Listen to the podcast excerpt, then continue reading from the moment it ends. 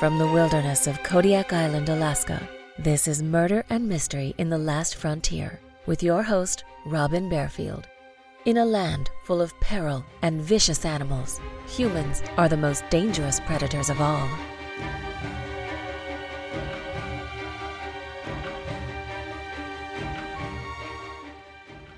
In my last episode, I profiled Israel Keyes, a serial killer who moved to Anchorage in 2007.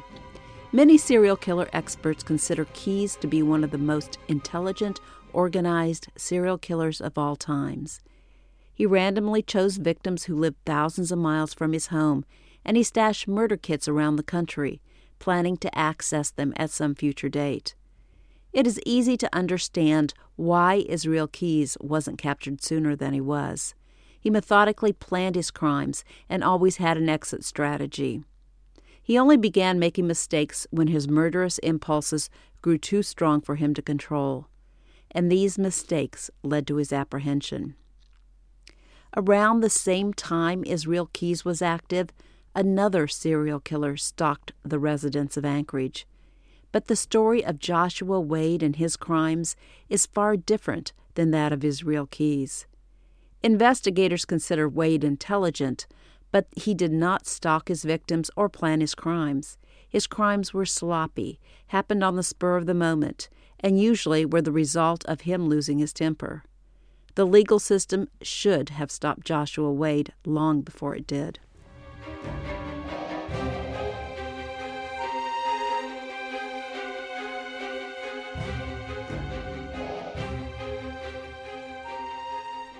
Welcome to Murder and Mystery in the Last Frontier. I'm your host, Robin Barefield, and I'm broadcasting from the heart of the Kodiak National Wildlife Refuge on Kodiak Island in Alaska.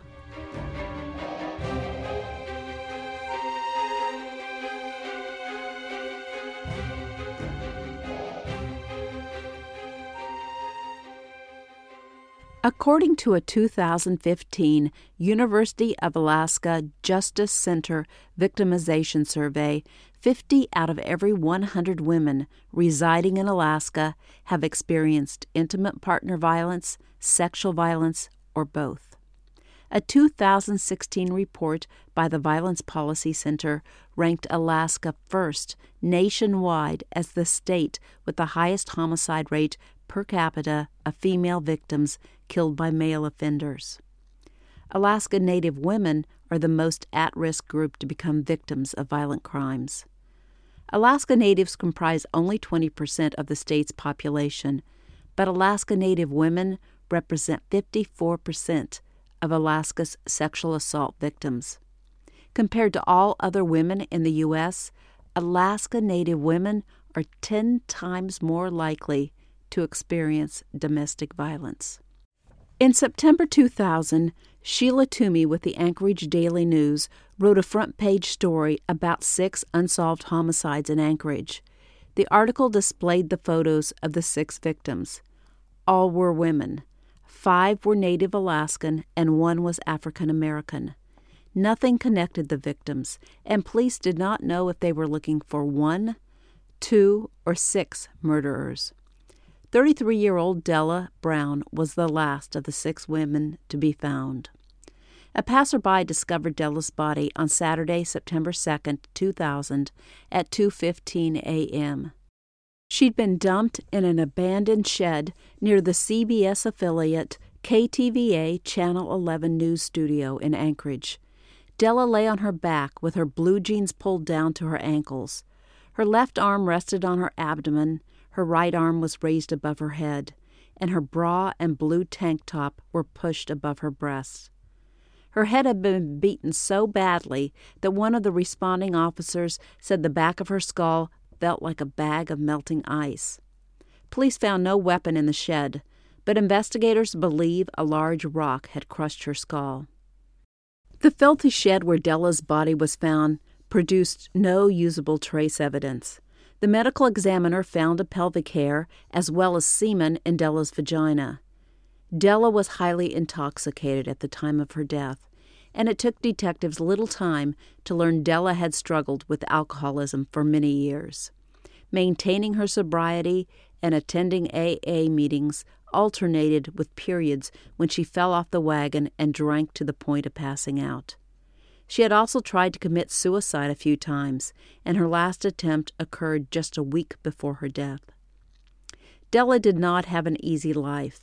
Her mother moved to California when Della was a child, leaving Della in the care of her grandmother and step grandfather, and her step grandfather sexually abused her. At the time of Della's death, she was involved in an abusive relationship, and her boyfriend was one of the first people police suspected had killed her. Before long, though, detectives became aware of another, more obvious person of interest. This young man told at least seven people he was the person who smashed in Della's head. He had even provided updates to his acquaintances as the molestation and murder occurred, taking several people to the shed to see Della's body. Not one of his friends tried to stop him, attempted to help Della, or even bothered to call 911.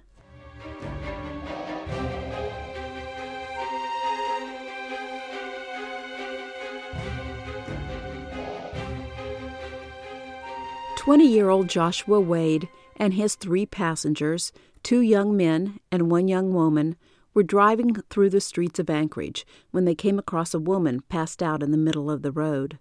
Josh wanted to run over her, but 19 year old Dwayne Clevenger convinced Josh to stop and let him drag the woman out of the road.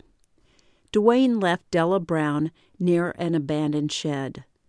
The group drove around a while longer, and then the three males went to a friend's automotive repair shop, a block from the shed where they'd left Della. They planned to spend the night at the garage, working on cars and drinking whiskey and beer. A while after they arrived at the garage, Josh announced he was going back to the shed to see if the passed out woman had any money on her. Josh returned to the garage several times during the night, once asking for a condom. Witnesses said another time Wade returned to the garage covered in blood, and he admitted he'd killed the woman. Several of the young men in the garage claim Josh took them to the shed to show them the body of Della Brown. Most of these young men had police records and were at least partially intoxicated the night of Della's murder. None of them wanted to get involved with the police, and Wade threatened to kill them if they told the police what he had done. No one said anything until a few days after Della's body was found, and police offered an award for information leading to the capture of Della's killer. With the promise of award money, the young men from the garage began to talk. On two separate occasions, detectives wired Josh Wade's acquaintances and sent them to talk to Wade. Wade not only made incriminating statements about killing Della, but when shown the news story written by Sheila Toomey in the Anchorage Daily News about the six murdered Anchorage women, Wade suggested to his friends he had killed three of the women.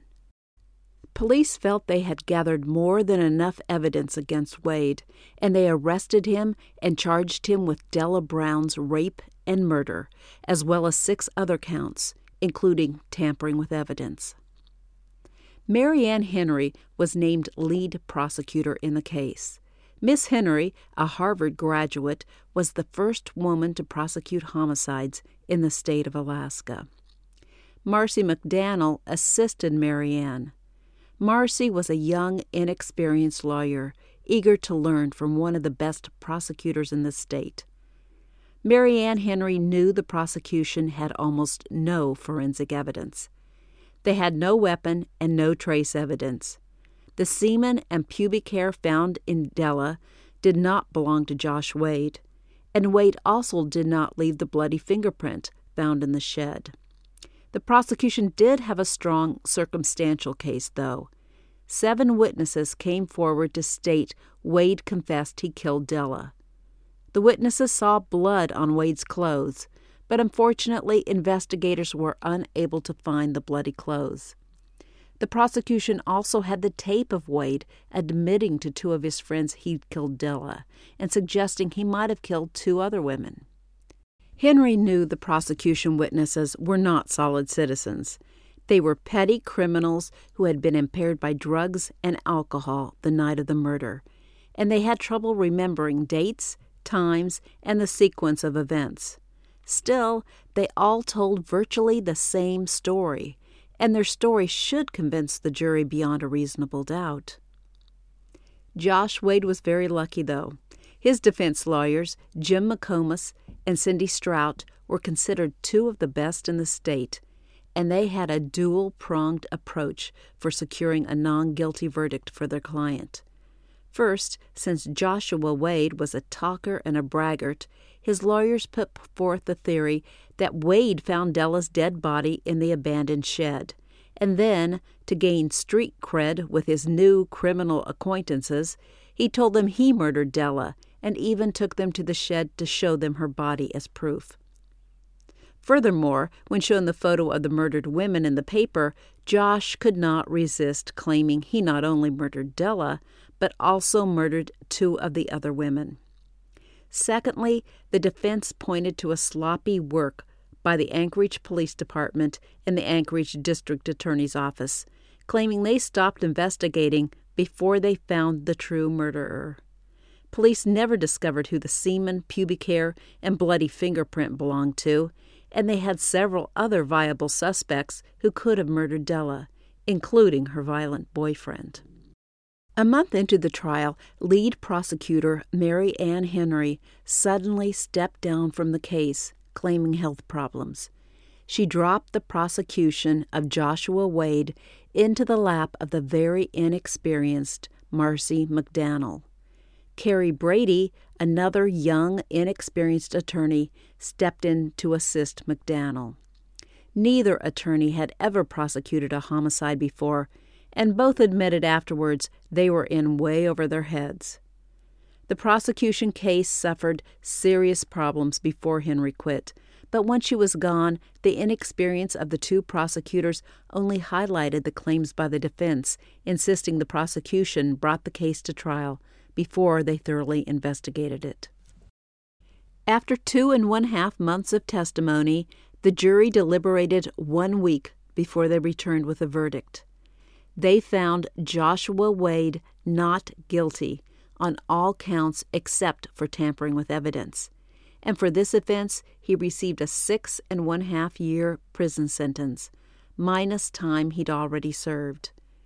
In December 2004, Joshua Wade was released from jail, and Anchorage law enforcement officials feared they had just unleashed a ticking time bomb.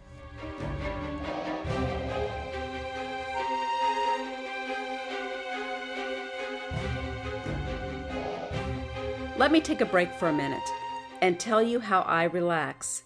Writing true crime stories sometimes weighs me down, and I need to switch my focus to something fun. Recently, I downloaded the free game app Best Fiends, and I love it.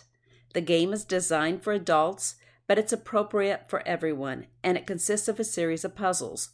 At the lower levels, Best Fiends seem simple, as you collect cute characters who help you defeat the slugs and gather flowers, strawberries, leaves, and water. But the puzzles grow more challenging as you progress. I hate to brag, but I've made it to level 40. And on a recent vacation, my husband saw how engrossed I was in the game and decided to download it and give it a try. Now we're in a fierce competition as we move through the progressive levels, and I'll admit he has already surpassed me. Download Best Fiends and battle the slugs with Quincy, Howie, Temper, Brittle, Tantrum, and the gang. Engage your brain with fun puzzles and collect tons of cute characters. Trust me, with over 100 million downloads, this five star rated mobile puzzle game is a must play. Download Best Fiends free on the Apple App Store or Google Play. That's Friends without the R. Best Fiends.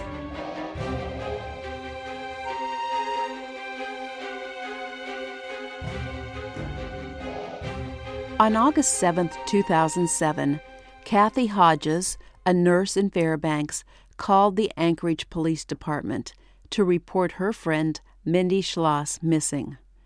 Mindy was a 52 year old psychiatric advanced nurse practitioner who worked one week in Fairbanks and the next week in Anchorage, where she had a home. When Mindy did not return to Fairbanks in time for her shift there, her friend and colleague became concerned.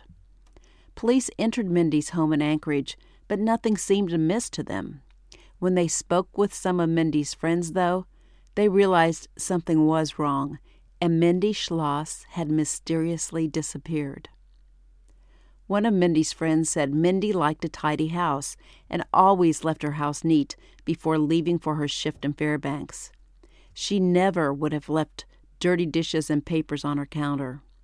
Also, Mindy always placed a check on the kitchen counter for the lady who cleaned her house. Even more suspicious, though, Mindy's car was not parked in the garage, and friends insisted she always left her car in the garage and took a cab to the airport when flying up to Fairbanks for work.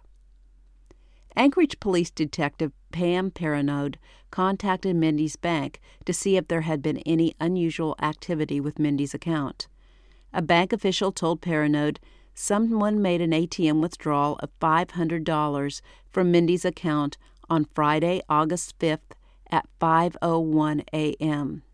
Mindy's friends did not think Mindy would make an ATM withdrawal so early in the morning and they explained she rarely used her ATM card.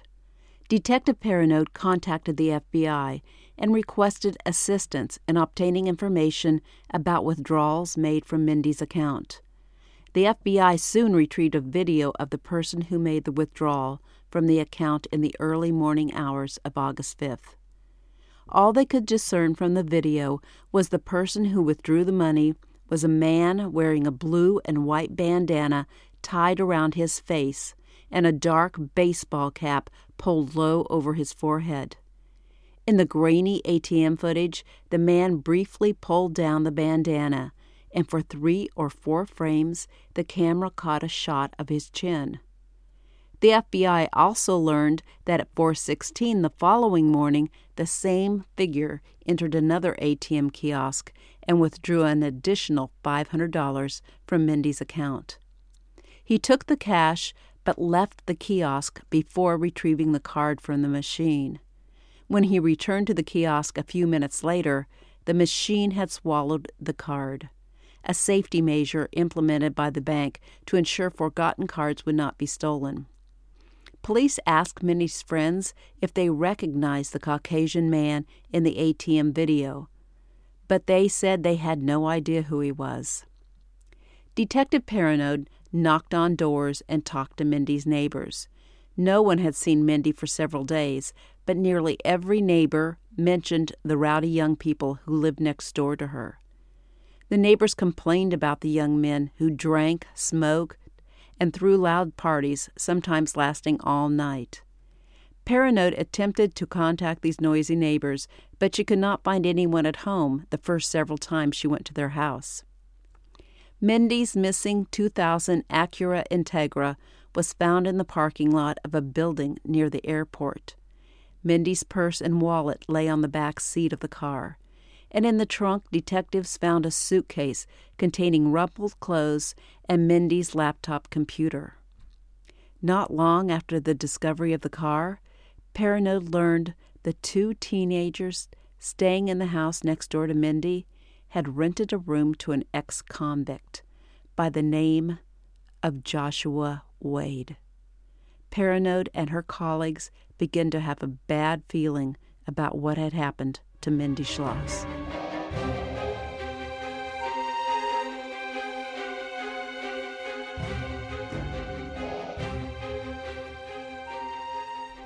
FBI agents used bloodhounds to help with the investigation. They took two hounds, one at a time, to the first ATM where the suspect used Mindy's card. They had each dog sniff the scent from the driver's seat of Mindy's car, and then let the dog sniff the area around the ATM to see if the dogs could follow a scent trail. Each dog separately led detectives from the ATM to a door of the house where Joshua Wade was living.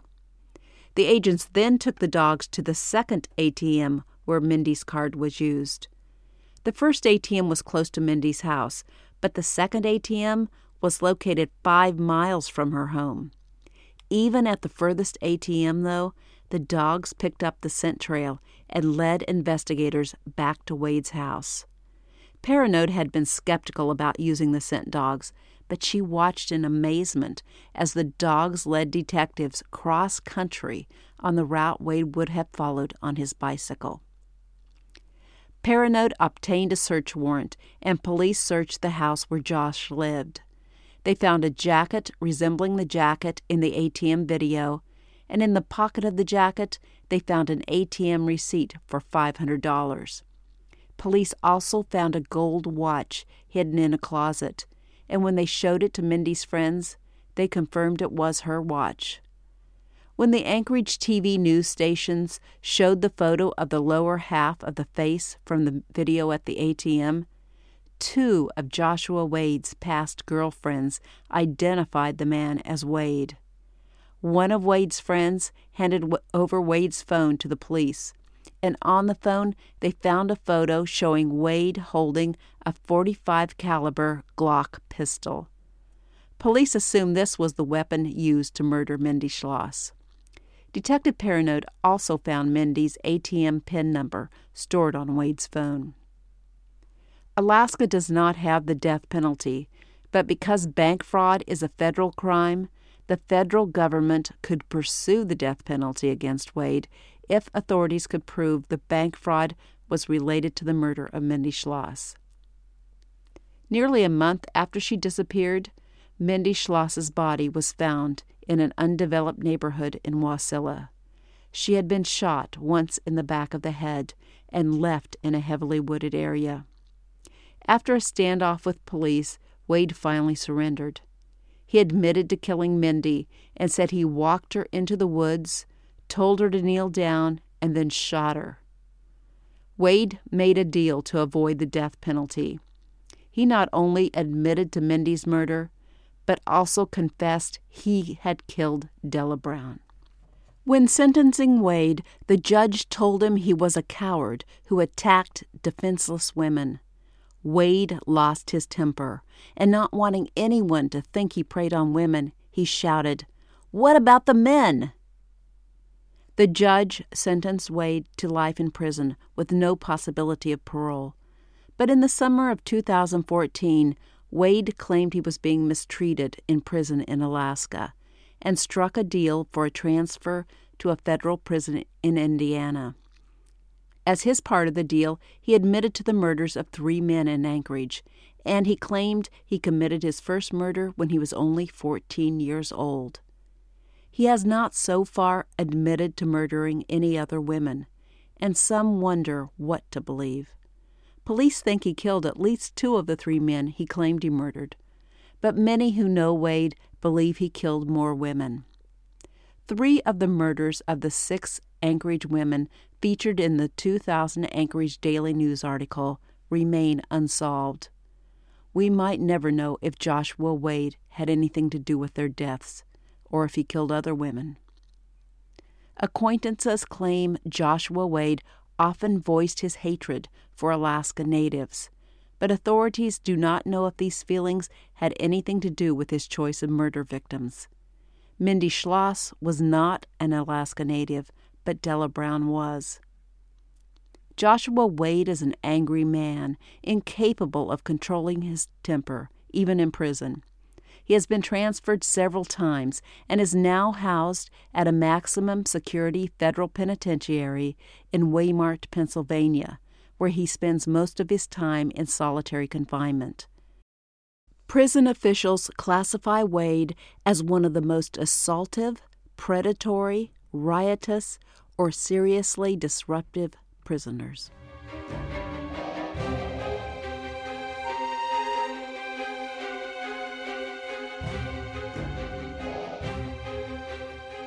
How do we compare Joshua Wade to Israel Keyes? They are both serial killers, and there's no question they were both monsters who preyed on innocent people.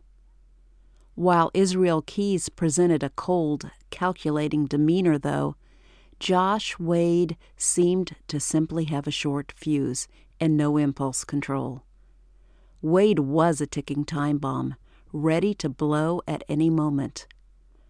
Both were terrifying predators, but I ask myself, which type frightens me the most? What variety of monster do you find the scariest?